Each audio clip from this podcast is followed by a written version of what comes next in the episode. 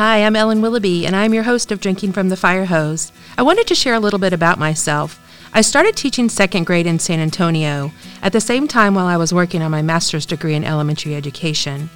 I then decided to move back to Austin, and I taught third grade. After teaching third grade, I actually had an opportunity to move into a role of an instructional coach out in Manor ISD at a turnaround campus.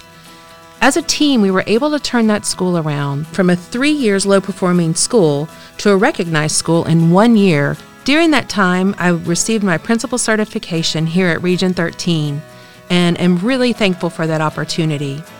I am currently a project coordinator for educator evaluation and leadership and get to do a lot of amazing things, such as help and support campus leaders in the work that they do. So, after the pandemic hit, we were all brainstorming about ways that we could support our campus and district leaders. We started something called a Campus Leader Meetup, which was a Friday Zoom call where leaders could get on and talk about the challenges that they were having on the campus.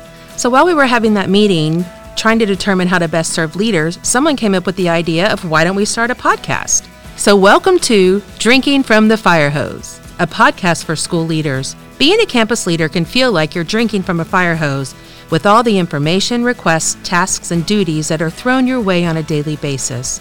So, how do you manage to do it all and help students grow? Well, that's what this podcast is all about. We'll be talking about everything from self care to staff retention to creating culturally responsive schools. We know you're busy, so each episode will be around 30 minutes. I'm your host, Ellen Willoughby an educator and former principal who now spends my time supporting campus and district leaders at Education Service Center Region 13. Welcome to the show.